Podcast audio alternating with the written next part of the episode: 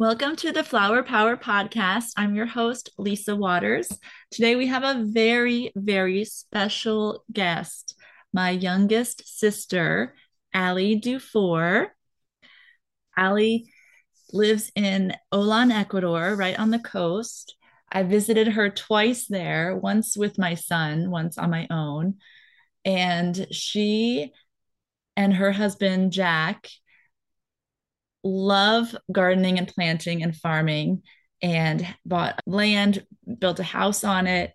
And it's just amazing the growth that they've made, what they've learned, and how much they know how to do after just a little bit of time in Ecuador.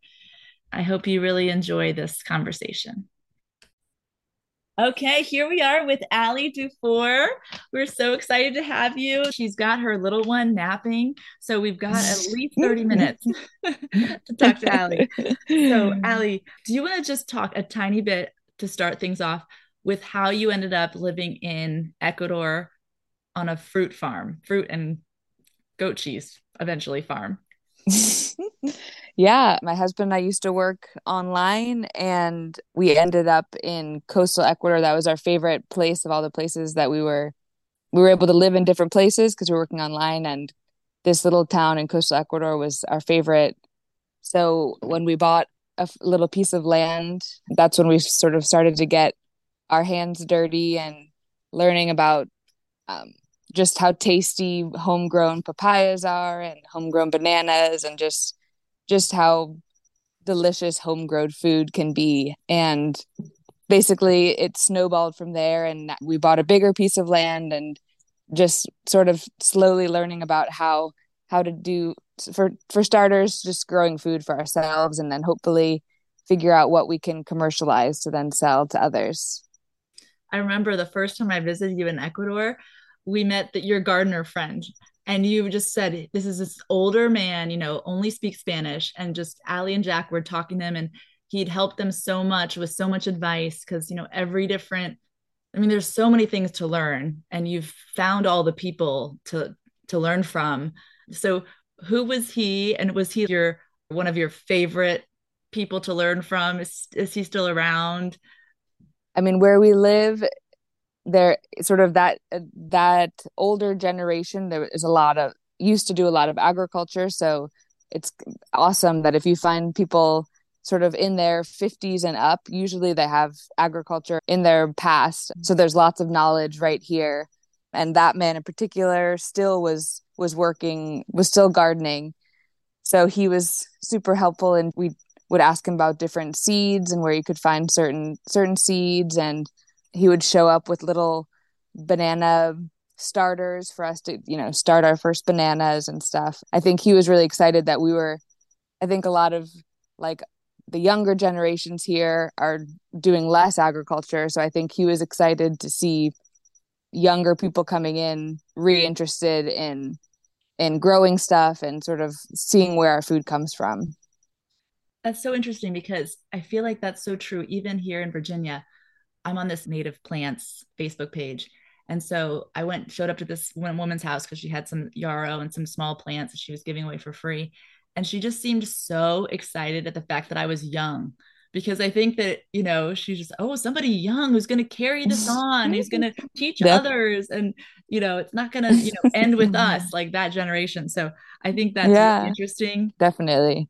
I like to think that there is a young, some young blood sort of coming into that field. I feel like a lot of people are are getting more interested in it just with friends that we know back in the US and here. It seems like it's maybe there's some seeds that are that have started in that in our generation. well, that's what this podcast is all about. So I'm so excited. It's our first episode, and we're going to inspire people to garden and plant things. And I've learned so much from you, Alley. I mean, you've inspired our entire family with your story, you know, leaving a corporate job, then starting your own online business, traveling the whole world doing that, and then, you know, just sticking to what you guys felt like was the right thing for you to do.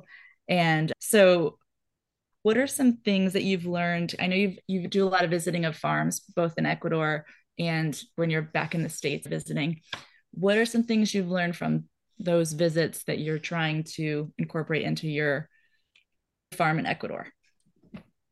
Yeah, I mean, it's been funny. I'm from Virginia, my husband's from Kentucky, and as we're learning about growing food and just planting and doing it in a sustainable or regenerative way. So, we recently visited a great farm outside of Northern Virginia called Polyface Farm and learned a ton. What would be a synopsis of what we learned? I mean, one thing that I think we, there's so much to do when you, I mean, you have this piece of land, we have so much we want to do here. And, you know, you want to do it in a way that's just like perfect and you don't bring in a bunch of fertilizer and sort of we want to do it sort of self-contained uh, the idea that this place can turn into a forest while we farm it um, like sort of leaving a forest in our footsteps. So there's just lots you want to do and there's lots of ways to do it and everyone has different different ways of doing it. But i think when you visit these farms a lot of times uh, one thing that we like to see or it's like been eye opening is how they a lot of times there is a focus of you know you can do all this all of this stuff but you have to start somewhere and so focus on one one aspect and try to you know for us right now we're learning about sort of animals and how they integrate with plants. And in order to learn how they integrate we have to learn about animals. So right now we're learning a lot about animal impact and through goats. Even though our bigger goal is lots of planting with the animals help we kind of got to start somewhere. So I think it's nice when you see a farm that's even maybe 30 years old but they still are working working at that goal and slowly adding on improving their vision. I don't know if that is yeah, a long-winded no, I mean, answer but it's so i started gardening after mother's day. Our parents yeah yeah. my son ian your nephew planted two small beds as my mother's day gift and that just got the whole thing started. So then that that was there. And so then i decided to do some on my own. And now it's looking amazing. I mean in my yeah, perspective yeah. i'm so proud of it. And so now i just this weekend started on the other side of the garden. Like you can always have a new project. Yeah yeah it's, it's got to be like this addicting feeling because i'm just like i want to plant more. Like what else can i do? You know i have all these goals you know with vegetables eventually. So yeah that's really yeah. cool that even an, an established farm of 30 years still has their projects. Yeah totally. Definitely. So speaking of vegetables one thing i've always wondered and this might seem like a silly question is why do i have to go to the store to buy seeds tomato seeds pepper seeds? When i eat all of that stuff at home why can't i just save the seeds and plant them in my vegetable garden? Yeah it's a really good question. So it's it's different for all seeds i think but i would say a lot of the fruit a lot of vegetable seeds like you mentioned tomatoes peppers watermelons another one a lot of these annual vegetables and annual fruits the seeds have been altered sort of genetically modified or sort of altered maybe to improve productivity or i don't know for whatever reason some uh, companies alter the seeds which these altered seeds then lose their ability to reproduce. So basically, if you were to go find that's sort of one of these benefits of, I assume, farmers markets where you would oftentimes find the, sort of the heirloom varieties, these heirloom varieties. And you can also find seeds online that are heirloom seeds. Mm. And these seeds are the type of seeds that haven't been modified by a company or anyone. And they you can you know eat your pepper save the seeds plant it again next year. Those are sort of these the natural varieties that haven't been altered. Okay. I remember the first thing i planted i think ever was my first trip to visit you and we were eating papaya. You always had the most amazing fruit. We saved the seeds and then i planted some of those papaya seeds you know out in your near your house. Do you remember? And it was just it was really fun. And then I saw it the next time I visited, and it was, you know, already a really cool, big, bigger plant. Do you remember the first thing you planted in Ecuador?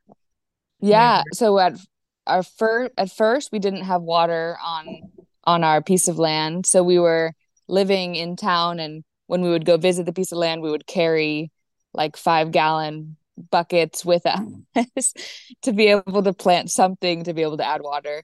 I think and the there's first a hill. This is up a hill. and too. there's a, this is a but you hopefully were able to It's drive not that.